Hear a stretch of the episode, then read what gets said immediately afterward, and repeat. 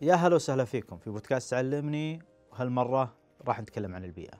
وضيفي تحديدا عبيد العوني. عبيد العوني من الناس اللي سخر جزء كبير من حياته في المجال البيئي. راح ناخذ تفاصيل كثيرة في البيئة وفي زراعة الأشجار وحتى الحيوانات الضالة. مشاهدة ممتعة أتمنىها لكم.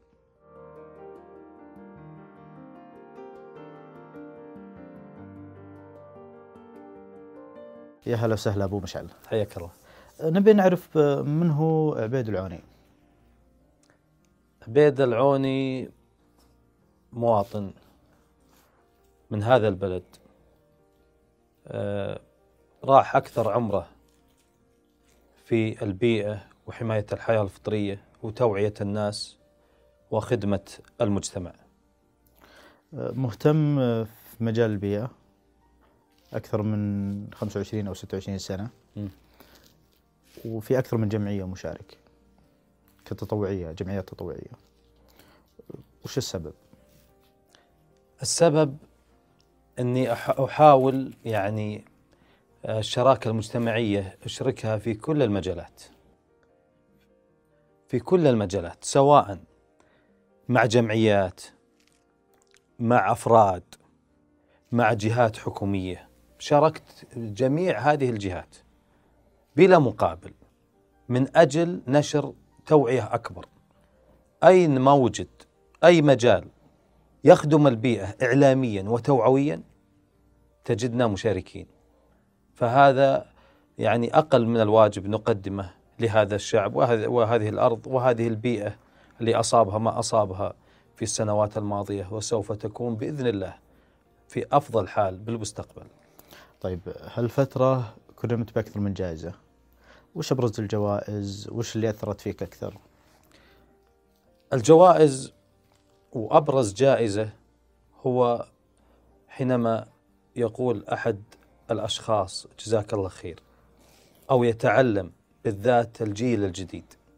هذه جائزة يعني تسوى الجوائز كلها. أيضا كرمنا من قبل معالي الوزير معالي وزير البيئة.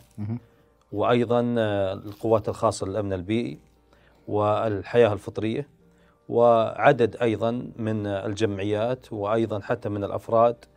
آه، فكلمة أيضا شكرا لوحدها هي أكبر جائزة، نحن لا نريد أي شيء من هذه الجوائز، نريد فقط شيء واحد ندع أثر لنا ولأجيالنا القادمة بإذن الله. طيب 20 أو أكثر من 20 سنة ما صنعتوا أثر إلى الآن على مستوى البيئة؟ إلا صنعنا أثر كبير جدا. فاي النبتة أول ما تبدأ؟ بذرة. حلو. لكن البذرة يجيها بعض المشاكل. حرارة التربة نقص المياه. بعض الأحيان تبدأ تتحمل مع هذا كله تتحمل. ثم تبدأ هذه البذرة تكسر الم- المادة الصلبة اللي حواليها.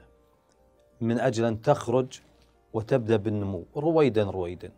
حتى تصبح شجرة معطاءة تنتج الثمار وهذه الثمار تنتج البذور والبذور تبدأ تتكاثر وتنتج أشجار عديدة وهذا ما نسعى إليه. كنا لا شيء. حلو. ثم بدأنا الآن نشاهد وأنت تشاهد أيضا والجميع يشاهد. أكيد. أشياء يعني حتى الجهات العليا يعني الملك وولي عهده وأيضا أناس كثر بدأوا في الاستزراع وبدأوا أيضا الاهتمام بالبيئة والكل حتى الإعلام بدأ يتكلم بالبيئة. كنا بالسابق للأسف لا يوجد إلا ثلاثة أربعة من الأشخاص. ولكن صبرنا ولله الحمد وها هي وها هي النتائج الآن. هذه من أجمل الآثار التي نفتخر وإن شاء الله أنها موجودة عند الله سبحانه وتعالى وأيضا باقي أثرها في المجتمع والأشجار اللي زرعت السنوات هذه كلها كونا نحن غابات وغيري أيضا كون غابات. هذه الغابات من الغابات الصحراوية التي أنتجت البذور وأنتجت أيضا الأكسجين وأنتجت أيضا التنوع البيولوجي وافادت الطيور. هذه لوحدها كنز يعني ما له أي قيمة يعني ما ما أدري شو أصفه. سعادة ما بعدها سعادة. قيمتها أكبر بكثير من أي قيمة مادية بالعالم. طيب. على طاري الأشجار وما الأشجار آه، عرف عنك إنك كل مكان تجيه لازم الشجر معك. إيه. وش السر فيها؟ السر يعني أنا إذا سويت خير ما ودي أسويه لوحدي. أبي الناس الثانية. مهم. تسوي مثلي. لأن يقول لك يمنى بلا يسرى تراها قصيرة. وطبعا ويمنى بلا يسرى ما تصفق. أكيد. تمام؟ فأنا لا أش... لا أعمل أيضا لوحدي. لابد إشراك المجتمع. فاليوم أنا جايكم وجايب معي شجرة حلو. على س... وبعلمكم أنا نوع الشجرة. مو فقط تعطي الواحد شجرة تقول خذ و... وامشي لا. علمه الشجرة هذه ترى هذه فيها كذا فائده كذا فائدها كذا. مثل هذه الجا... الجاتروفه هذه شجرة للزينة وفيه نوع منها يستخرج منها الوقود الحيوي. من الشجر يستخرج؟ إيه نعم من بذورها. ينتج منها وقود حيوي. هذا في الدول الفقيرة. يعني الشجرة ليست فقط إزرع. لا الشجرة لا هي عالم هي هي الحياة بشكل أوسع. طيب آه، بحكم إن تكلمنا عن مثل الشجره أو غيرها من الأشجار آه، البعض يقول الشجار مجرد وجود منظر وبس. الآن أنت تقول فيه فوائد. مم. وش اللي خلى الناس تقول إنه منظر بس؟ ليه ما عرفوا هذه الفوائد؟ طبعا آه، بعضهم يقول المثل اللي ما يعرفك ما يثمنك. أكيد. الشجرة اللي ما يقرأ عنها. لذلك أنا دائما أقول اقرأوا نحن أم أمة اقرأ لا نقرأ. طبعا أنا, أنا لا أعمم. لكن حينما تريد أن تزرع أي شجرة لابد أن تقرأ عنها. أفضل وأحسن. وما شاء الله وسائل التواصل الاجتماعي. فيها ومن العلم ما فيها. عن لو تبحث عن أي شجرة يعطيك فوائدها ويعطيك انواعها ومضرات ومضراتها أيضا إذا فيها مضرات. وأيضا أين تزرع ومتى تزرع والمكان اللي تزرع فيه. أيضا عندنا ما شاء الله ناس مستشارين في هذا الأمر. آه، الشجرة للأسف بعضهم ما يعرف قيمتها. ما يعرفها مرة لكن يعرف قيمتها من؟ من ضاع بالصحراء. والشمس الحارقة قوية شديدة عليه. ولم يجد شجرة لا يمنة ولا يسرى. هذا الشخص حينها يتمنى لو شجيرة على أساس يستظل فيها. فالشجرة لو تكلمنا عنها ما تكلمنا. شجرة عالم عالم جميل وقصص رهيبة. حتى بالشعر العربي أدخلت الشجرة حتى في الأدب والموروث أمور كثيرة الشجرة. نحن لابد أن نعلم جيلنا الحالي والقادم أيضا. ما هي الشجرة؟ الشجرة عالم جميل وهي آه، أساس الحياة. في كنفها يعيش الكثير من المخلوقات وأيضا من ضمنها الإنسان. فدورها كبير جدا. هذا من جانب الأشجار. آه، برضو في جانب ثاني اللي هو الحيوانات. اهتميت في بعض أنواع الحيوانات وسويت محميات لها. تكلمنا عن التجربة وش هي الحيوانات اللي اهتميتوا فيها؟ المحمية اللي عندي سويت طبعا محمية مصغره الجود من الموجود على قولتهم. فالمحمية أصبحت محمية للأشجار ومحمية أيضا للطيور. الأشجار أنا أقول دائما للناس وأيضا حتى الطيور. أقول يا جماعة الأشجار اللي عندك جرب أي شجرة بس بمنطقتك. إذا نجحت بالمنطقة اللي عندك حاول تنشرها للناس وتعلم الناس. لذلك أنا أزرع بعض الأنواع من الأشجار. وأجربها. تعرف حر الرياض قوي جدا. من الشجرة تتحمل. وبعض الأشجار أيضا تنتج. بعض الفواكه بعض الأشياء المفيدة. فأقول يا جماعة هذه عندي بالمحمية شوفوها نجحت. ترى إيه أنا. معرضها طبعا للشمس وال من دون بيت محمي من دون أي شيء. وإذا فشلت أقول يا جماعة تراها. فشلت. فشلت في منطقة الرياض. ممكن تنجح في منطقة أخرى. ها وأيضا بعض الأنواع النادرة من الأشجار. نحافظ عليها سلالتها أيضا. حلو. الجانب الآخر من الطيور والحيوانات هناك بعض الطيور والحيوانات مهدد بالانقراض. مثل؟ عندك أنواع كثيرة جدا. يعني مثل القطه الزباد. هذا للأسف مهمش. مثل عندك عصفور شمعي المنقار العربي. عندك العقعق العسيري. لا يوجد بالعالم من نوع من أنواع العقعق هذا إلا بالسعودية. حتى باليمن لا يوجد. حلو. لأن العقعق اللي موجود في الشام وموجود بالعراق هذا نفس العقعق اللي موجود في أوروبا. لكن العقعقة الموجود في الجزيرة العربية وبالذات في جبال عسير ذاك أطلق عليه العقعقة العسيري هذا من أندر الأنواع. فيجب الحفاظ عليه لأنه كل هذه الأنواع تعيش على الشجرة. فلما مثلا تقطع أشجار العرعر سوف يذهب ويختفي شيء اسمه العقعق العسيري وأيضا الكثير من الحيوانات حتى قط الزباد حتى أيضا عصفور شمع المنقار العربي وأيضا العصفور الذهبي العربي. آه، هناك أنواع كثيرة للأسف نادرة ومهددة بالانقراض وبعضها انقرض للأسف ولم أحد يتطرق إليه. فهدفنا من هذه المحمية نحافظ على بعض الأنواع. أو نوعي الناس عن بعض المخلوقات أو اللي لا يجب أن نحافظ عليها، نناشد أيضا المحميات الخاصة الأخرى والحكومية للحفاظ على هذه الأنواع.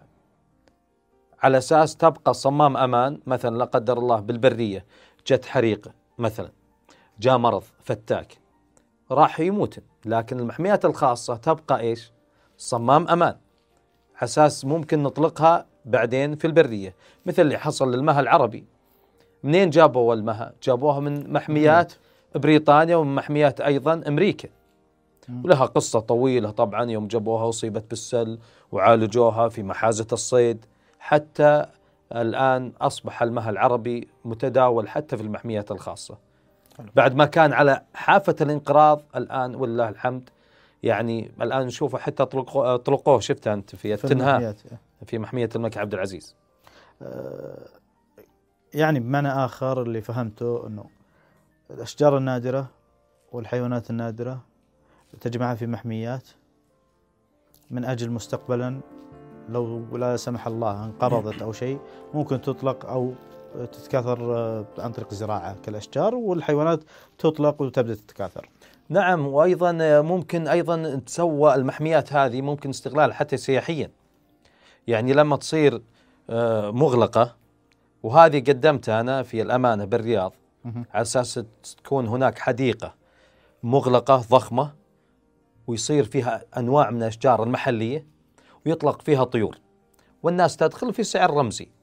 حلو. وتستمتع في هذه الحديقة وأيضا فيها بعض التكييف إلى آخره وأيضا تصبح مدرسة.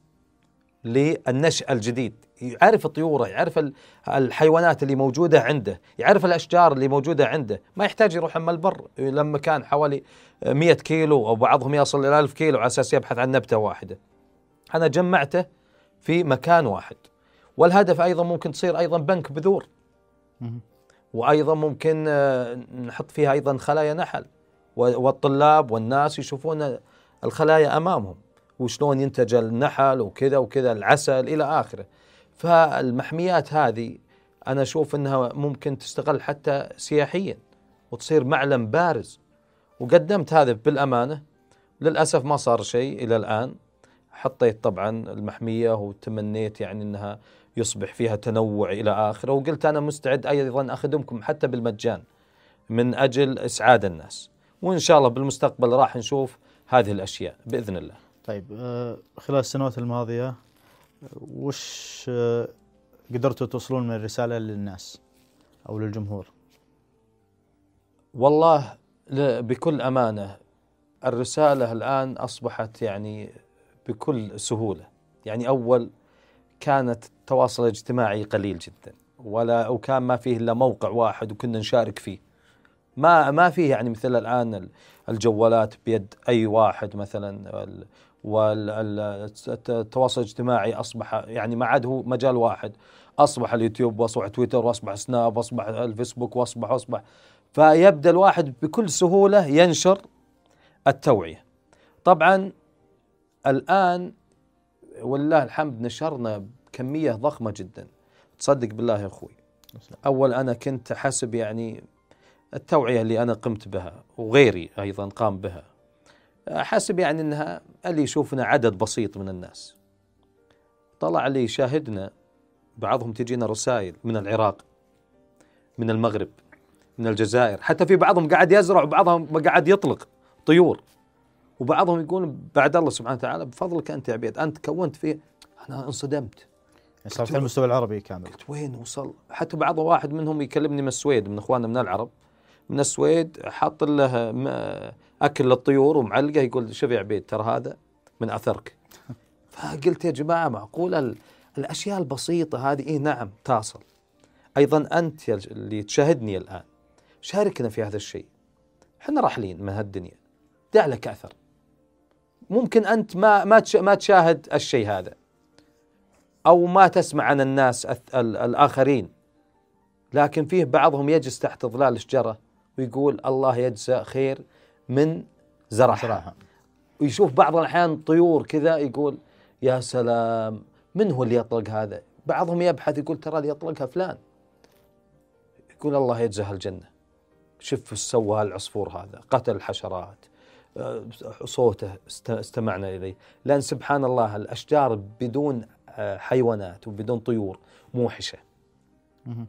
فسبحان الله التنوع البيئي البيئة بشكل عام جميلة بل هي السعادة. طيب في مشروع قادم أو فكرة مبادرة قادمة عندك؟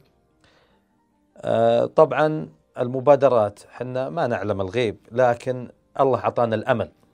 ومدام عند الإنسان الأمل راح يحقق كل شيء. لذلك عندنا إن شاء الله مبادرات كثيرة جدا. الآن نطمح لأكثر والاكبر وكل ما أنجزنا شيء قلنا لا نبي نسوي أكثر.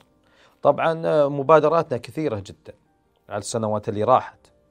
اطلقنا عدد من الطيور. يعني آه، بضرب لك مثال. بس قبل ما تطلق أي طائر يا جماعة حاول تنسق مع مركز الحياة الفطرية.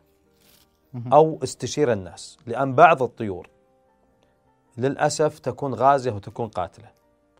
أنا فترة من الفترات وأعترف في هذا الخطأ ولا هو بعيب الواحد يقول أنا أخطيت ولكن العيب الاستمرار بالخطأ. حتى علماء كبار تراجعوا عن بعض الأبحاث حقتهم وقالوا لا إحنا أخطينا فبعض الطيور لا تطلق إلا الطيور المحلية اللي من نفس المنطقة لأن بعض الحيوانات وأيضا حتى الأشجار تؤثر على البيئة. على البيئة بشكل عام. مثل الأرنب لما أدخل أستراليا سبب كارثة.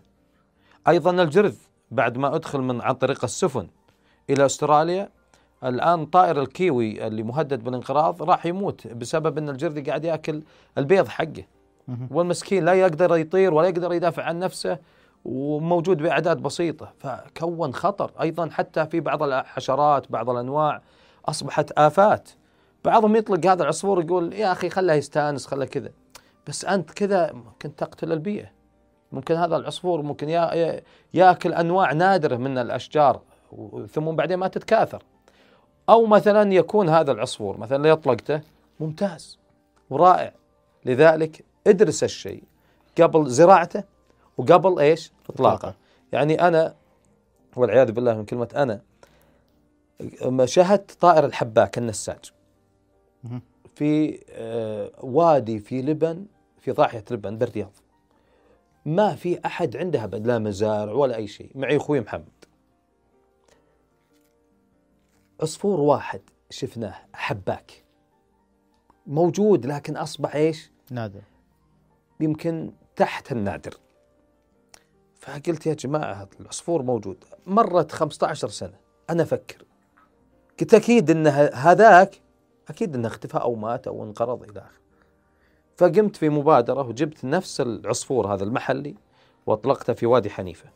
مهم. ولله الحمد. الآن وادي حنيفة 100 كيلو تمشي من أوله لين آخرة لازم تشوف ثلاثة أربعة من هذه الطيور. ولم تؤثر على البيئة. فأنا كل ما مشيت أناظر فوق أشوف عشة متدلي أقول الله هذا من أجمل الآثار اللي تركناها.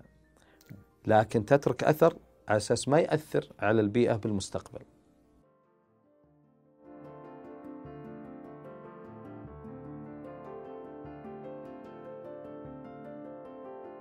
يا هلا وسهلا مرة ثانية أبو مشعل. هلا حياكم الله. أه بنعرف الحين آه، وش البيئة يا أبو مشعل؟ البيئة أنا أسميها السعادة. البيئة هي اللي حوالينا نشعر فيها بعض الأحيان وبعض الأحيان ما ندري عنها وهي موجودة عندنا. البيئة هي كل شيء الأكسجين اللي نتن- نتنفسه. للأسف حنا بعض الأحيان نؤثر على البيئة في رمي البلاستيك والأكياس. الضوضاء والتلوث البصري وأيضا أمور كثيرة جدا نؤثر على البيئة. حتى للأسف حتى البحار لم تسلم.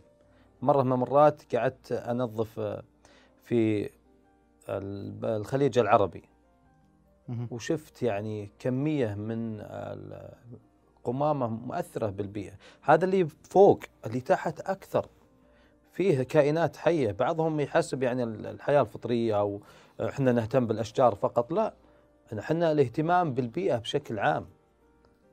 لذلك البحار أيضا هي من البيئة وهي جانب مهم أيضا.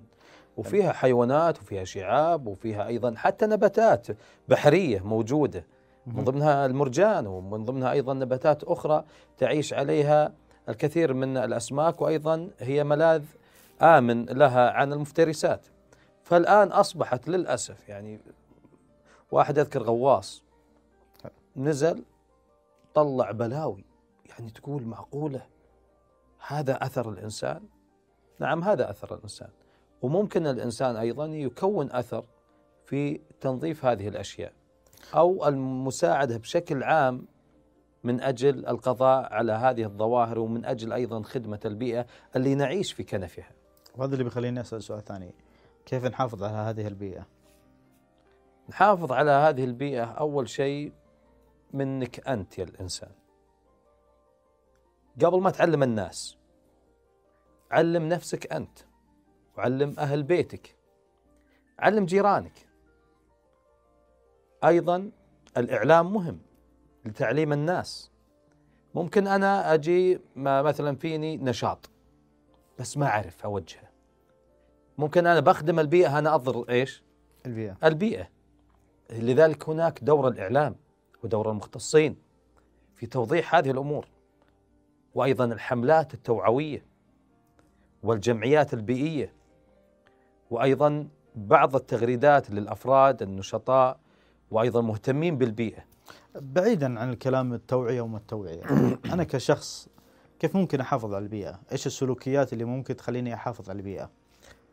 أنا أمس أنا وأخوي محمد حلو. رحنا ملبورن. روضة خريب ما فيها حد أنا رايح أساس شجرة تنضب أشوف فيها نجحت منها بذور إلى آخره لأن العصفور يسبقني عليها. كل ما جيت لأنها توكل هي. لذيذة الطعم. فاكهة صحراوية اسمها شجرة تنضب ومهدد بالانقراض أيضا. آه، رحنا طبعا ما بعد نضج. تغدينا. بعد ما تغدينا وخلصنا وش سوينا؟ شلنا كل اللي معنا. ربطناها بكيس حطيناه معنا بالسيارة وصورت الشيء هذا وقلت يا جماعة ترى ما راح ينقص من وزنك شيء. مثل ما جيت بالمكان نظيف خله إيش؟ نظيف. وأخذنا. معنا بذور معنا أشياء من نفس المنطقة انثرها. أو اجمع بذور من هذه المنطقة وروح ودها لمنطقة تناسبها. نفس المنطقة نعم. بس مثلا اتجاه إيه آخر. طبعا الآن ما يصلح لأن الآن أقبل علينا الصيف. خلى البذور عندك احفظها بالفريزر مثلا لأن بعض البذور لازم أشياء آه تحفظها على أساس ما تجيها السوس أو تجيها بعض الآفات. إذا أقبل الشتاء علينا السنة الجاية إن شاء الله إحنا من الأحياء انثر هذه البذور. هذا يعني جزء بسيط مما يقدمه الإنسان. إذا ما تقدر عن هذه الأشياء نبي بس منك شيء واحد الكلام والكلام ببلاش. نبدأ علم. الناس علم اللي حواليك. وش البيئة؟ اقرأ اقرأ عن البيئة تعلم عن البيئة. البيئة عالم جميل مسلي ولا في أجمل منه. وعالم ما له نهاية يعني داخل بالشعر وداخل بالتراث وداخل بالموروث وداخل بالتربية وداخل بالاقتصاد وداخل بالزراعة. ود... في كل شيء. البيئة عالم. أنا قلتها قبل شوي قلت البيئة هي السعادة. طيب الآن عرفنا وش هي البيئة وكيف نحافظ عليها. أنا كشخص بتطوع في المجال البيئي أنا شخص حبيت المجال وأبي أدخل وبتطوع فيه. وين أروح؟ كيف أروح؟ وين أتجه؟ إيش المطلوب مني؟ وش اللي أسويه؟ وش اللي أقدر أسويه؟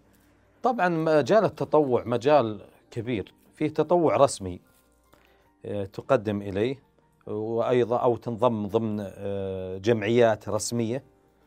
وهناك تطوع يسمى فردي. طبعا الجانب التطوعي طبعا له اشتراطات وأيضا آه، له حتى ميزانية في عندنا هنا وأيضا في بعض دول العالم. في بعض الناس متطوعين ما يدري وش اللي له وش اللي عليك. عليه. فأنت أيضا متطوع في أشياء المفروض إنك ما تتعداها وفي أشياء أيضا المفروض أيضا إنك تعطى هذه الأشياء وحق من حقوقك. لكن أكثر الناس آه، تطوع لأن اسم التطوع شيء جميل عمل نبيل. تطوع ليس فقط في البيئة في الجانب الصحي في الجانب الأمني في مجالات كثيرة. يعني وهذا واجب وهذا أقل شيء يعمله المواطن تجاه آه، شعب لأنه هو رجل الأمن الأول في الحقيقة في كل المجالات. فالتطوع من أروع الأشياء بعضهم من دون ما ينضم إلى جمعية من دون أي شيء هو من نفسه يقول أنا متطوع لخدمة هذا البلد لخدمة البيئة لخدمة الأشجار. لخدمة مثلا الحيوانات النادرة. ي- يقوم بم- بمحمية. هذه اسمها جهود فردية. وأكثرهم يقوم فيها بلا مقابل. حلو. وبعضهم ما يبي لا شو ولا إعلام ولا أي شيء يبيها من أجل الله سبحانه وتعالى. وأيضا هو ينفع. ما هو يعني اللي يسويه هذا عبث. في بعضهم يفهم إن المتطوعين دول ناس فاضيين. هذا ما فضوا بالحرام. هذا فضوا في أعمال نبيلة. بالعكس هذه الأعمال من أجمل وأحسن الأعمال في العالم وأيضا وصى فيها من؟ الرسول الرسول محمد صلى الله عليه وعلى آله وصحبه جميعا. وأيضا صحبه الكرام هم قدوتنا. طيب بسأل عن الأساسيات اللي تعتمد عليها البيئة. وش النقاط الأساسية اللي تقول آه لازم مثلا آه البلاستيك ما يرمى لازم كذا كأساسيات؟ أساسيات هذه الأساسيات كب- كبيرة. ويعني لكل مجال لازم تضع له أساس. فمثلا فيه جمعيات متخصصة للبلاستيك. جمعيات متخصصة مثلا للحيوانات. جمعيات متخصصة للنباتات. جمعيات متخصصة. وكل جمعية تضع لها أساسيات. لكن في أساسيات رئيسية كبيرة جدا آه، هي مهمة ألا وهو إن المتطوع مثلا هو صاحب رسالة. ولا هو بإنسان مثلا راعي مشاكل. في بعضهم يبي يسوي كل شيء وليه الناس والعالم ذا. أنت ما معك عصا سحرية تغير الواقع. فأنت صاحب رسالة. أنت أد رسالتك. يعني مو هو بشرط إن الناس لازم كلهم 100% ي- ي- خلاص يصيرون مثلك. لو واحد منهم تأثر فيك هذا يعتبر كنز. حلو. نحن نهتم في النخب. نخب المجتمع. لا نهتم بالكثرة والكثرة بالعكس مهم جميل جدا ونطمح إليه لكن أكل العنب على قولتهم حبة. حبة. طيب السلبيات والإيجابيات في مجال البيئة؟ السلبيات كثيرة والإيجابيات كثيرة. طبعا أتكلم كمهتم. مم. السلبيات كثيرة. السلبيات يعني أول شيء بعض للأسف بعض الناس هو أصلا يص- يصبح سلبي. من من تصرفاته. هو يحسب أنه على صح وهو لا هو على خطأ. هذا تدري ليش؟ بسبب أنه ما يستشير. ودائما يقولون المتكبر ما يتعلم. إحنا. كلنا نتعلم من بعض. أنا لو يجيني واحد صغير يقول لي تراك أنت مخطئ أقول طيب ممتاز. وش اخطيت حتى في بعضهم بالتعليقات وناس يقولون يعلموني والله واستفيد أنا منهم. يعني أنا ما أقول أنا رقم واحد. أنا أخطي. وخير الخطاؤون توابون. نحن بشر نخطي ونصيب. ولكن ال- الفاهم هو اللي يستفيد من أخطائه. الإيجابيات أيضا كثيرة جدا. مثل؟ الإيجابيات كثيرة. الإيجابيات آه، يعني مثل ما أقول لك الآن آه، أصبحنا كالمعلمين في البيئة. يعني كم طلاب تخرجوا من عندنا. يعني واحد جاني ذاك اليوم يقول لي عبيد أنت آه، يعني زرعت عشر أشجار بلشت العالم. قلت أنا ما زرعت عشر أشجار. قال كيف؟ أنا اللي أشوف زارع عشر أشجار مصورهن ومبلش العالم وكذا. طبعا هذه من السلبيات اللي تجينا بس بالعكس إحنا أصحاب رسالة. لازم صدرك وسيع صدرك وسيع ولا تجيها الهمومي على قولتهم. تمام؟ فأقول لا أنا ما زرعت عشر. أنا أشوف عشر. أقول لا أنا زرعت ألف مية ألف مليون يعني أكثر. أكثر.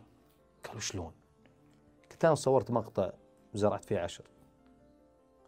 قبل أسبوع جيتني رسائل.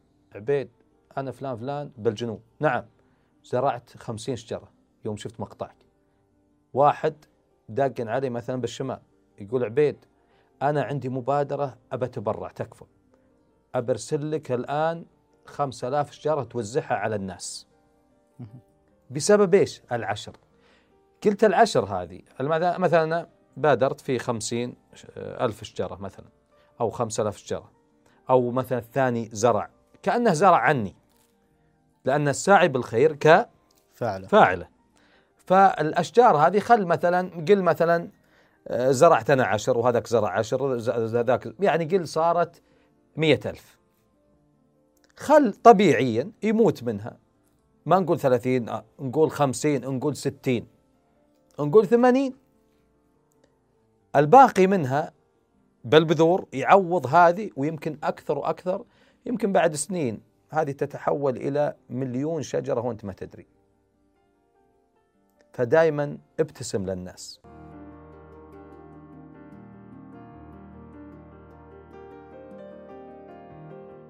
يا هلا وسهلا أبو مشعل المره الثالثه والأخيرة. حياك.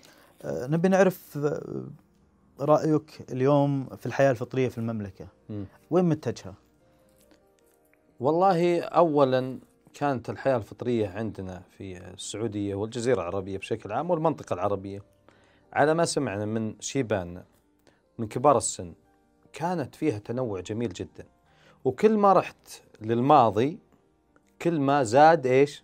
جمالا التنوع جمالا يعني من كان يصدق إن عندنا أسد من كان يصدق عندنا فهد. مثل الفهد ونطب صيد عثابه يقولونها الشعار الأولين. أيضا في صور صو- صوروها لرجل من الشمال من الرولة صايد الظهر 1920 تقريبا ميلادي. صايد أنثى مع صغارها اثنين من الفهد. الفهد. فهد. الأسد طبعا انقرض منذ زمن طويل والآن يقال يعني أنه قبل مئة سنة. من بعض يعني الأخوان ما أدري عن صحتها يقولون أنه قبل مئة سنة كان موجود بالعراق. مهم. وأيضا قبل مئة سنة بالفعل آه، موجود في المغرب وأيضا الجزائر وقتل. وطبعا نسب للأسف أكثر ما قتل آه، الأسود هم بني هلال. لكن هذا الكلام غير صحيح لأنهم حاطينهم بالصور. اللي قتل الأسود هم ما يعني مشاكل كبيرة جدا من ضمنها العثمانيين والفرنسيين وأيضا أصبح مثل ما تقول تباهي في قتل هذا الحيوان. طبعا هذا الحيوان آه، هو جزء من هذه الأرض قديما وله طبعا آه، فوائد. الله لم يخلق شيء عبث. أكيد. ولكن المصيبة أنه خيرة أنه اختفى نعم. الآن لأنه الآن ما عاد في حيوانات أصلا يقدر يأكلها. لعلها في اختفاء أخيرة يعني البيئة من اسوء لاسوء من أسوأ لأسوأ. بدأت وقبل يعني أنا أبوي لحق على الغزلان. أنا والله ما لحقت على الغزلان بالبرية. لحقت على الضبان هالجرابيع وأذكرها بكثرة. برماح هذه والله أذكر الضبان والآن شحت أيضا. الآن تمشي يا رجل أكثر من كيلو ما تشوف ضب واحد. ما عاد تشوف شجرة واحدة. تسحر. يعني ذلك الأمير محمد بن سلمان الله يحفظه. الله يحفظك. وأيضا الملك سلمان. نادوا في محاربة التسحر. بعضهم يقول التسحر عادي عاد لا ما هو بعادي التسحر. التسحر. هذا أكبر خطر. العالم يحارب التسحر.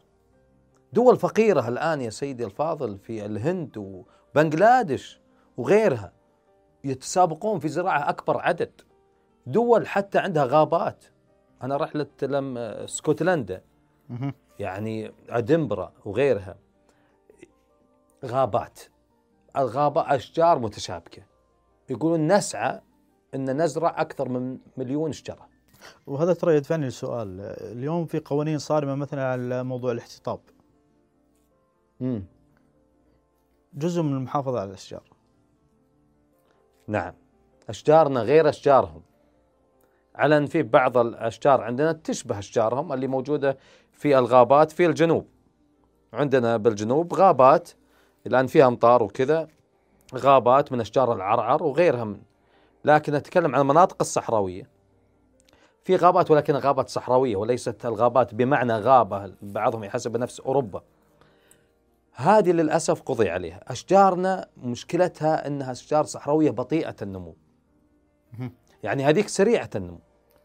أشجارنا بطيئة على أساس أنه عوض نمو هذه الشجرة. تخيل في بعض الأشجار يعني تجلس حوالي خمسين سنة عشرين سنة تصل بس كذا. النمو بطيء عندنا. يعني إذا شفتها طولها عشرين متر ثلاثين متر هذه كم عمرها؟ مئات السنوات.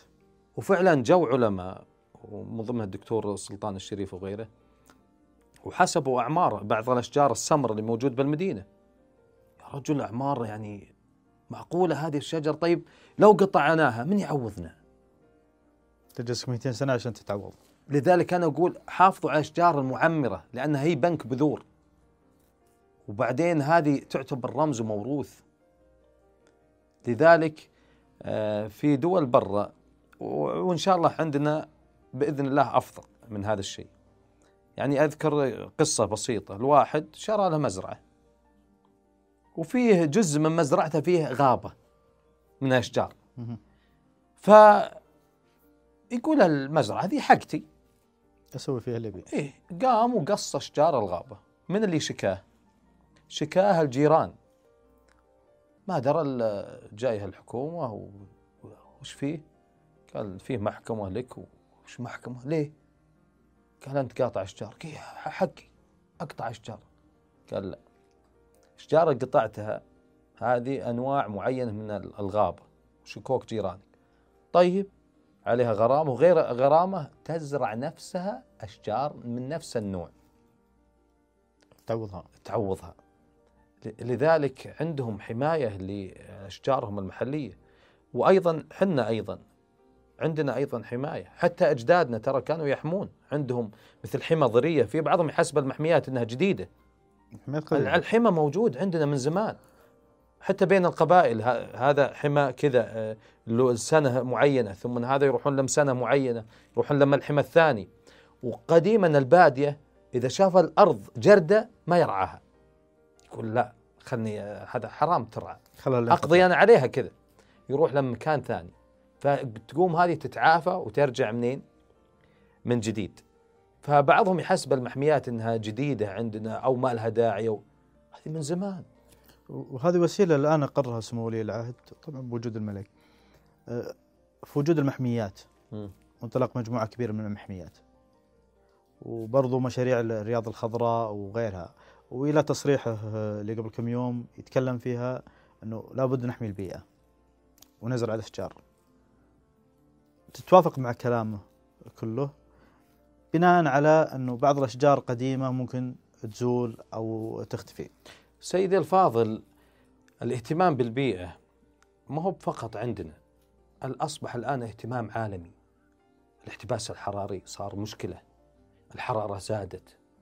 من يصدق إنه في أوروبا زادت الحرارة عندهم؟ تذكرها؟ بعضهم ماتوا. يعني ما ما كنا نفكر إن أوروبا هذه اللي فيها غابات وفيها يموتون من الحر. الآن درجة الحرارة جت عادية عندنا إحنا مبسوطين. مقارنة بالحرارة عندنا تمام؟ جداً. لكن هناك ماتوا. عندنا هنا صارت فيه بعض الأشياء الغريبة. يعني مثل الفيضانات اللي جت بعض السيول الجارفه زيادة الم- المطر وبعض الأحيان الجفاف العواصف العج الغبار. على أن العج والغبار من طبيعة الصحراء. ولكن هذا بكمية كبيرة. لأن ما عاد فيه أشجار تحميها أو تمسك التربة. أنا رحت لم وادي الدواسر وأنا جاي بالطريق بين جاش ووادي الدواسر. فيه قرية صغيرة مهجورة. تصدق يا أخوي لقيت نص بيوتها مدفونة. مدفونة. من التصحر. من التسحر رعي جائر. ما عاد فيها اشجار تمسك التربة. فأي هبة تروح وين؟ تدفن هذا. على على أساس أيضا يبي لهم آه، شيء ولا أساس ينظف ويبي. هذا حلها بسيط. وضع أشجار سواتر. وخلاص هذا حل ممتاز جدا. فاللي أمر فيه ولي العهد وأيضا الملك أمر ضروري لأنه الآن أصبح العالم كله يسعى ويتسابق لزراعة أكبر كمية من الأشجار. لأن نحن قتلنا للأسف البيئة الطبيعية الجميلة. اللي كنا إذا رحنا ملبر وجلسنا نشم يعني هواء صافي. الآن للأسف وسط المدينة كثرت أمراض الربو والحساسية. يعني آه، أنا وأنا أذكر وأنا صغير يعني ما ما كنا نشوف إلا عدد بسيط اللي فيه أزمة بالصدر. لأن كان الرياض كان اكثره مزارع. أنا لحقت عليه وأنا صغير. أذكر أكثر الرياض مزارع. الآن المزارع هذه هدمت صارت بيوت خرسانية. طبعا طبيعة المدينة العاصمة توسع التوسع. فزادت عوادم السيارات زاد الاسفلت الاسفلت يكتم الأرض. تمام؟ صارت مشكلة كبيرة جدا. وش الحل؟ نحط مراوح كبار. ما ينفع. تكلف. حال تسجيل ما فيه إلا حل واحد فقط التشجير. لذلك وضعوا شيء اسمه الرياضه الخضراء. وأنا شفتها الآن الرياضه الخضراء وأنا أمشي يعني بإذن الله مستقبل باهر لأني شفت أنواع من الاشجار متنوعة. وهذا التنوع يخلق أيضا تنوع حتى احيائي را- راح تجيك طيور المهاجرة ممكن بعضها ممكن تستوطن. أيضا الطيور المستوطنة راح تتكاثر لأن الآن فيه حماية. فبالعكس آه، أنا اللي أشوفه هذا آه، أمر مو مهم بل أهم من المهم. على الجانب الآخر ذكرت الطيور وذي. برضو الحيوانات آه، صارت لها محميات واليوم الدولة تدعم في محميات آه، الحيوانات بشكل عام. كيف شايفها؟ هذا هذا من أروع الروائع. وقبل آه، ما ننشئ أي محمية لازم أول شيء تحميها من أمور كثيرة جدا من الرعي أو تنظم الرعي لأن حتى بعض ال- الغنم مثلا يزعلون منا أو الإبل. يقول ح- حاصرتونا أنتم أنتم. ما يدرون اني أنا أول كنت راعي غنم. وأيضا ما من نبي إلا ورعى الغنم. مو بعيب الشيء هذا ولكن أنا لمني وضعت تنظيم للرعي من صالح أهل راعي الحلال. يعني أنا أقول ست شهور مثلا لا لا ترعى. من أول ما يطلع السيل لين يصرم العشب يعني لين يجف وتنتج البذور. بعدها عندك ست شهور كاملة أرع أرع. يعني أنت ت- ت- بدال ما تشتري علف أنت هذا ببلاش. وثم نروحوا من منطقة لمنطقة من منطقة لمنطقة. مثلا السنة عند كذا السنة الجاية عند. ما يرجعون للسنه اللي بعد عشر سنين هذه كلها صارت وش؟ غطاء نباتي. وأيضا الإبل وال- والأغنام وذي تقنن. مثلا واحد عنده يا طول العمر عشرين ألف راس. هذا لو فكها في أي مكان صارت آفة. هذا يتحول إلى مؤسسة. هذا تاجر يقدر يكد عليهم خل فرصة للناس العاديين اللي يترزق من هذه الحيوانات. يعني هذا دخل المسكين. فتنظيم الرعي ممتاز. فأول ما تسوي تنظيم الرعي تحمي الأشجار. بعد ما تكبر الأشجار تبدأ تجلب إيش؟ الحيوانات في ج- محميات جنوب أفريقيا. يقول لنا واحد يقول أول ما سويت المحمية يقول حسب يعني خلاص آه، عطوك محمية جيب حيوانات كلم العالم يجون يصيدون خلاص فلوس ادخلها بجيبي انتهى. يقول حاسبها بكل بساطة. قالوا لا يا الحبيب. طبعا كل دولة لها أنظمتها. قالوا لا. أول شيء ازرع تزرع بالمحمية. مو بي شجر بعد أشجار حنة نختارها. نبيها م- محلية. طيب زرعت. يلا. لا. بعد خمس سنين لين تكبر الأشجار وتصير مثل الكثافة الشجرية. بعد ما تصير كثافة شجرية نجي ونشوف. صارت كثافة؟ إيه؟ نجيب لك الحيوانات. ونشوف الأشجار وش نوعيتها طيب أنا أبي فيل لا يا الحبيب. ال- ال- المنطقة هذه حقتك ما يصلح فيها مثلا الفيل. نروح نجيب لك مثلا مها نجيب لك مثلا آه، حيوانات أخرى تناسب المنطقة. فيصيدونها منين؟ يصيدونها من المحميات الحكومية الكبيرة الضخمة. ويجيبونها. ويجيبونها ويطلقونها عندك. طيب خلاص أروح أجيب أدق على العالم الصيادين. أنا بستفيد. لا. انتظر خمس سنين تقريبا يعني خمس سنين أو أقل أو أكثر لين لين تتكاثر. تتكاثر. وإذا تكاثرت إذا تكاثرت وبدأت تأثر على الغطاء النباتي نعم. يلا. ولا وضبط آه، هذه خلها مثل السفاري وخل وش تبي سفاري؟ تبيها للصيد تبيها الكذا تبيها الكذا تبيها الكذا كل شيء له تمام. اشتراطاته إيه. ثم بعدين يصيدون إلا الأنثى. وإذا أحد صاد عندك الأنثى يغرم. ترى يغرم. كذا عاشت الأشجار عندهم من أحسن ما يكون الحيوانات عندهم من أحسن ما يكون تنمية مستدامة دخل للبلد دخل للأفراد أيضا كل يسعى إنه يسوي إيش؟ محمية. وأيضا سياحة حتى للبلد. وإبراز أيضا البلد. وهذا ما تسعى إليه المملكة العربية السعودية وأيضا دول الخليج والدول العربية بالمستقبل. في موضوع برضو التهجين. آه، في حيوانات ضرها كثير التهجين. وفي بعض الحيوانات فادها نعرف إن عندك وجهة نظر في الموضوع هذا موضوع شائك بعضهم يزعل مني بس ما هو ما هذا ما فيها زعل بالعكس والزعل بين محبين عادة ونحن نعاتب والعتاب هدية الأحباب. يا سيدي الفاضل التهجين له سلبيات وله إيجابيات. في أكيد بعضهم يحسب إن التهجين يلا هجن. التهجين يوضع من أجل إكثار اللحم أو من أجل سلالة قوية تتحمل المنطقة تمام؟ أو لإنتاج الحليب. أو مثلا إذا جينا مثلا تهجين مثلا ال- الكلاب عزك الله وغيرها هذه على أساس مثلا تهجن بعضها مثل تهجين ابن آوى مع نوع من أنواع الكلاب على أساس تصير قوة الشم قوية جدا ويستخدم في المطارات على أساس المخدرات وأمور كثيرة جدا فطلعوا سلالة روسيا. أيضا آه، تهجين بعض السلالات على أساس آه، تهجم على الدببة وعلى الخنازير وعلى البرية على أساس تصيدها لأن الكلاب الأخرى ما تخاف منها فطورت بعض ال- الأشياء وأيضا للحراسه وللصيد طورت وهجنت من أجل أشياء معينة. طيب هذا كويس. والخطأ وين؟ والخطر وين؟ الخطر وين؟ الخطر إن في بعضهم يهجن أنواع بريه نادرة.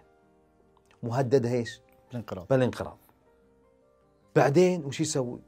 بعدين يا إما يهرب منه أو يطلقه في البريه وش راح يصير؟ تتغير سلوكيات الحيوانات الأخرى. فالنوع الأصيل وهذا عيب التهجين ان إن النوع الأصيل بح يختفي. يختفي. نضرب أمثلة بسيطة. عندك الآن مثلا تهجين الأغنام النجدية وتسمى قديما الأغنام العربية كبيرة الأيلة وكانت تتواجد حتى بالعراق وأيضا في الشام وشفت أنا أيضا مقاطع في آه، سوريا لبعض الأغنام النجدية ولكن بأعداد بسيطة اللي دمرها طبعا في تلك الديار هو التهجين. أيضا العراق آه، اللي دمرها أيضا التهجين لكن ما زال هناك أناس إلى اليوم يحافظون على هذه السلالة. أيضا حتى في الأحواز العربية آه، اغنامه أنا كان يدق علي واحد من الأحواز يقول يا عبيد غنمنا ترى نجد إحنا عرب وغنمنا نجد لكن الآن تهجنت قلت شلون؟ وراني صورة فعلا اللي شفته مهجن قلت كيف تهجنت؟ قال هنا هنا المشكلة يقول الآن قعدنا نحافظ على السلالة المهجنة نحاول نعيدها للسلاله إيش؟ الأصلية. الأصيلة بس هيهات. راحت. هذا يضر. هذا يضر. طبعا ال- الأغنام النجدية فيها ميزة تحسن السلالات. يعني مثلا أغنام النعيم كانت قصيرة. نعم معروف إيه. بالبشر هجنوها مع نجد البيضه اللي يسمونها العواسي العيسيات. تمام؟ فالعيسي هذا يوم هجنوه معه طلع وشه سلاله طويله بس فيها العرق واضح. فأخذوا السلاله الهجينة مع جابوا مع نعيمية أخرى. شوي شوي حتى صارت إيش النعيم؟ طوال وفيه هنا العكفة اللي يسمى العرنون هذا. هذه يتميز فيها النجدي. فهذا هذا هذا ميزة النجد إنه غير السلالات وحسن السلالات. أيضا الحري نفس القصة. بعض الحريات تعرف الحريات قصار. فبعض الحريات جابوا لها النج- النجد بيض.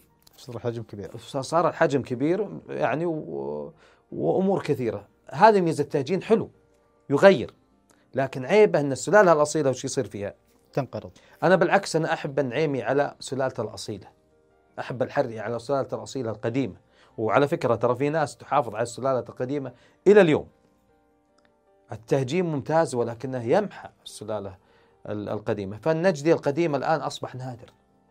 تذكر الطوال الكبار. ما ترجع معروفة وبعدين شعرها ناعم ومسرول ويسحب بالأرض. وممكن أيضا نس آه، طبعا يصنع من بيت الشعر وبيت الشعر يجلس 40 سنة عج وغبار ومطر ما يخرب. فهذا لو استغل نافس الماعز الكشميري. للأسف ضيعنا هذه السلالة. الآن السلالة هي طالعة وأنا أشوفها والله مهجنة. وفي بعضهم يقول لا هذه أصيلة. مهجنة. منها مشت يا الله بالله تمشي. ونحيفة وسخيفة وتتحمل والأمراض على طول ولا تتحمل يعني ال- الحر اللي عندنا. صارت ضعيفة. هذا عيب التهجين. دول العالم أيضا تحافظ على السلالات النادرة. وطبعا حتى الخيل العربي الأصيل ترى حسن سلالات الكثير من الخيول العالمية. وهذا ميزة التهجين لكن بحدود. لكن بقي أناس إلى اليوم يحافظون على الخيل العربي الأصيل ذو الدم الأصيل عن التهجين. أيضا حتى في منغوليا في ثور عندهم آه، ثور المسك ما زالت السلالة القديمة يحافظون عليها إلى اليوم والجمل أبو سنامين. وعندنا مفروض هناك أيضا المفروض نحافظ على سلالة الإبل حقة الحليب وحقة اللحم اللي يسمونها الزمل القديمة. كانوا يحطونها بالحروب قديما بالمقدمة. وهذه نوع قوي كانت يمشون بها يعني بالقوافل القديمة حتى المغرب وحتى أيضا حدود الصين فكانت وباكستان فكانت قوية. فالمحافظة على السلالات الأصيلة القديمة ممتاز. هذا بيدفعني للذيب. وقبل ما نجي الذيب حتى آه، بريطانيا أنا رحت اسكتلندا هناك لقيتهم يحافظون على سلالة اسمها سلالة الأنقص. ثور من أنواع الثيران كان قديما بري عجيب شكله. أشقر كذا ونازل شعره نفس ثور المسك بالشكل بس هذاك أسود ونازل الشعر يستفيدون طبعا من شعره. آه، فهذاك السلالة ذيك هجنوها مع أبقار أخرى لكن وضعوها في أماكن مهجنة. أما السلالة الأصيلة إلى اليوم يحتفظون فيها. تروح في اسكتلندا في أدنبرا في أي مكان تشوف الثور هذا حاطينه مثل ما تقول رمز. حتى في الهدايا في لازم الصور حق الثور الأنقص أصبح رمز لهم لأن سلاله اصيله لم تهجن. عندنا بعض الم- المشاكل التهجين بعضه وصل حتى الحيوانات البرية. مهم. ولما يصل التهجين للحيوانات البرية وإلى البرية هنا الكارثة. عندنا الذئب. الآن الذئاب العربية تنقسم طبعا الموضوع هذا طويل كبير جدا.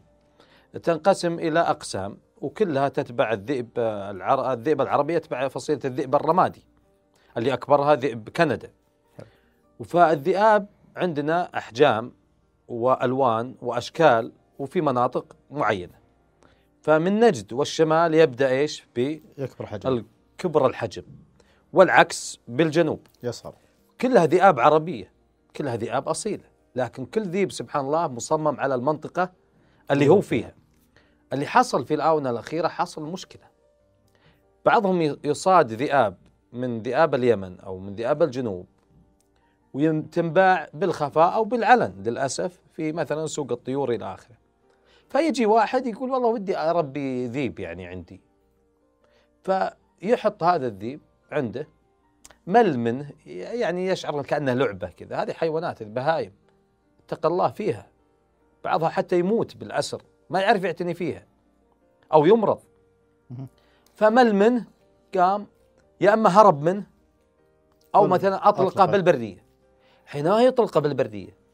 يجي يتهجم مع الك- آه، الذئاب وأيضا ممكن الكلاب.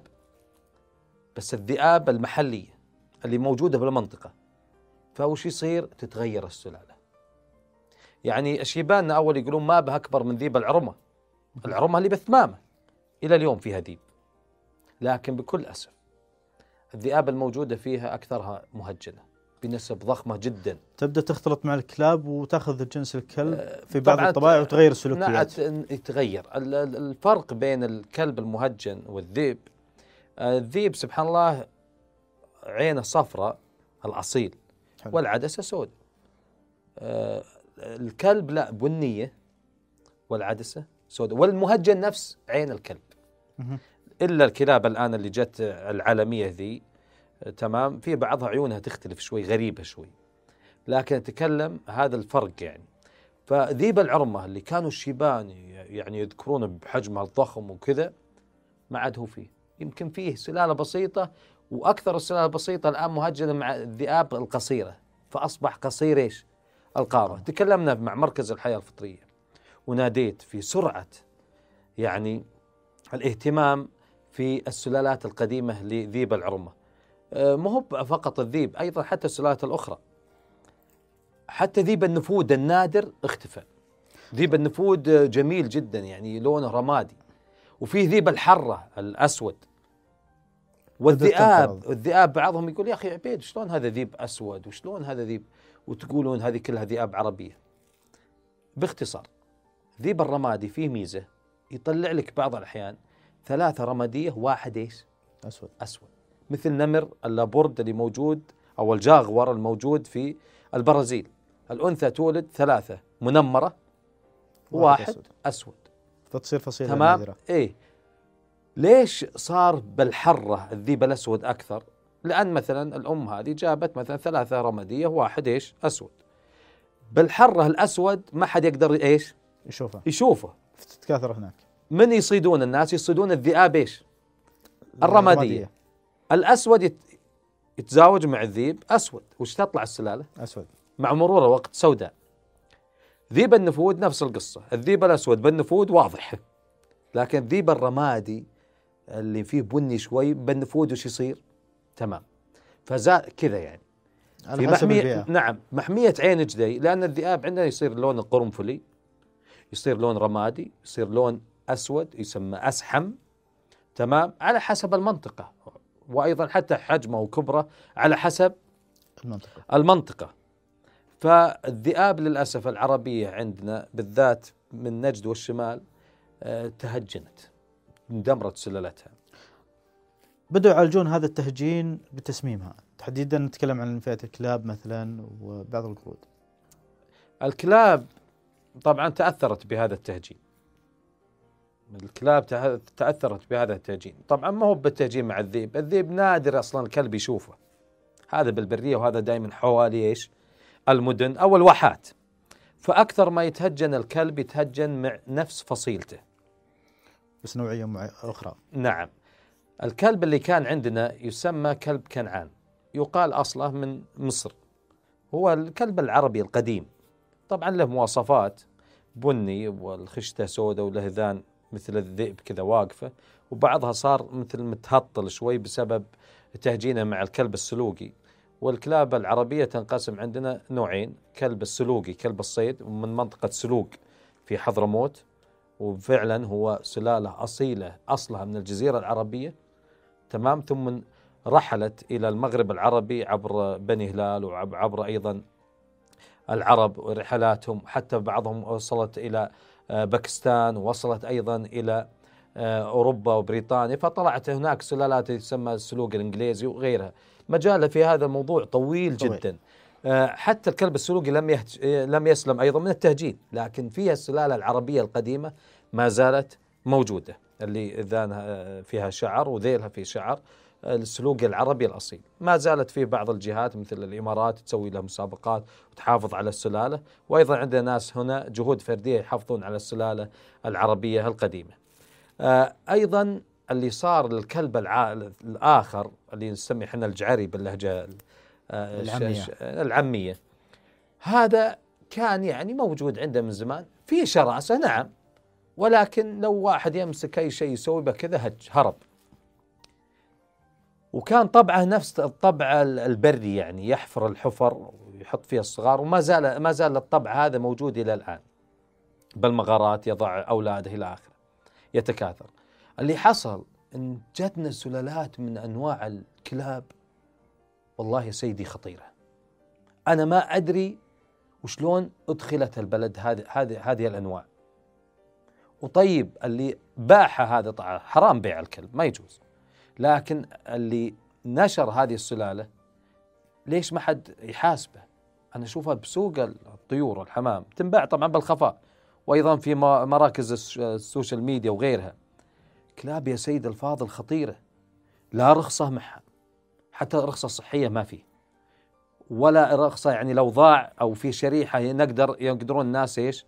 يحصلونه. هذا خطير لو انفك والمشكلة اللي يشتريه أو يقتنيه أطفال صغار. ممكن فتره يفكه. ما يدرون إن هذا الآن عندهم وحش هذا هذا أصلا مهجن ومطور من أجل أمور أخرى. يعني بعضها مهجنة من أجل افتراس البشر تستخدم بالحروب. بعضها مهجنة لقتل الدببة والخنازير الكبيرة. فسلوكه ومزاجه غير الكلب العادي. ممكن يا- ياخذ بعض طباع الكلاب العادية لكن فيه أشياء غرائز غير الكلاب الأخرى. هو أصلا آه، مهجن لهذا الغرض. فبعضهم يأخذه كمثلا كشخة منظر. أو شاف مثلا آه، بدول برا ي- معهم هالكلب هذا قال خلاص بسوي مثلهم. والمشكلة اللي يقتنيه بعضهم أطفال وبعضهم أصلا ما يعرف له. في ما يعرف سلوكي ما يعرف سلوكياته. هذا مزاجي ذا. في أي لحظة ممكن يهجم عليك ممكن يهجم على الطفل. بعضهم يمل منه يطلقه. بالاوديه اللي حوالي المدن. أو يهرب. إذا هرب وتهجم مع الكلاب اللي عندنا. يصير كلب مفترس. وش تصير بسلوكيات الكلاب اللي عندنا؟ تتغير. تتغير. تتغير وتصير هجومية تصير مفترسة. يعني أنا اللي أكلمك أنا هجمت علي الكلاب كذا مرة في وادي. على أن معي عصا وقالوا لي لا تتحرك ولا لا. سويت كل الطرق بس جاك. فقمت أدافع عن نفسي. هذا وأنا رجال كبير فما بالك بالطفل الصغير. هذا يا سيدي الفاضل يهجم على دب دب ضخم فما بالك بالإنسان. فحينما تتغير السلوكيات المشكلة حنا أنا سمعت عن تسميم الكلاب وسمعت عن قتل الكلاب يعني آه، إنها قتلت الطفله وأنه وأنها هجومية وكذا وكذا. البعض أيد قتلها والبعض دافع عن عدم قتلها. قتلها. هذول احترمهم وذول احترمهم. لكن هذول ما أعطونا حل وذول ما أعطونا طيب وش حل. الحل؟ الحل. الحل للأسف حطوا من بعض الحلول التسميم. والتسميم هذا مصيبة. أنا أبي الحل في وجهة نظرك. أنا هذا اللي بيتكلم عنه. خلينا نتكلم عن التسميم. التسميم مصيبة. من خلال خبرتي البيئية ممكن بعضهم يعارضني في هذا الشيء. ليه طيب مصيبة؟ أول شيء ودي ودي أعرف والناس تعرف ما نوع السم. وكم مدة السم. ومن هو اللي وضع السم؟ هل هو مختص؟ هل هو خبير؟ ودي أعرف. ودي الناس تعرف. ممكن هذه السموم تدخل بالتربة. ممكن تقتل الأشجار. ممكن تسبب دمار في جينات بعض الحيوانات. يعني حنا حلينا مشكلة طلعت لنا 2000 إيش؟ مشكلة. مشكلة. يعني أذكر واحد آه، يعني سمم آه، حيوانات فوقعت في ماء وجت حيوانات برية وشربت وماتت من طيور ومن الله يكرمك حمير برية ومن حيوانات برية حتى الأغنام والإبل تأثرت. طيب إيش الحل؟ هذا إذا بالنسبة للتسميم. نجهله. نعم هذا بالتسميم. ال- هذه الشيء إذا ماتت هذه الجثة وهي مسممة تاكلها النسور والضباع الحيوانات الكناسه وش يصير فيهن؟ تتسمم يموتن من اللي ياكل الجيف بعدين؟ راح تصير جيف وينتشر الوباء راح نشوفها أيضا في كل مكان بال من داخل المدن في المناطق البرية إلى آخره. فايضا راح أيضا يموت مثل الثعالب والذئاب والقطط البرية وراح تكثر عندنا الفئران والجرذان اللي بالمزارع إلى آخره. هذا بعضهم يقول يا عبيد أنت تتكلم هذا بالبرية. إحنا نتكلم عن الكلاب اللي موجودة بالمدن. أول شيء الكلب الله يكرمكم ويجلكم. لا يجد ما ما له مجال يعني ما عمري شفت أنا كلب وسط العليه إلا الكلاب اللي هم يربونها بعضهم تمام ما ما شفت ليه لأن الأماكن اللي يتكاثر فيها ليست موجودة وش الأماكن؟ الأماكن أول شيء الكلاب هذه توجد بالأودية اللي حوالي البيوت السكنية الجديدة والأحياء الجديدة. هذه أماكن تكاثرها. طبعا الكلب لما يتسمم إذا شعر في تعب واعياء وكذا وين يروح؟ لم بيت اللي هو يعتبره أمان الوادي. يطيح هناك يموت. في ماء أو يموت وتاكله حيوانات ويلا. بعض الأحيان البيوت المهجورة مفتوحة مكسرة. يدخلها الكلاب ويدخلها أيضا وتكون بؤرة للمجرمين. هذه المفروض على طول ينحط إيش؟ عليها جدار وتسكر. وتزين. لأن شكلها حتى يعني أنا البيوت المهجورة هذه يا أما تهدم يا أما يزين شكلها. والناحية الأخرى العماير اللي تبنى هذه يا يحطون عليها أبواب يسكرونها أو يوضع حارس. لأن هذه كلها تساعد في إيش؟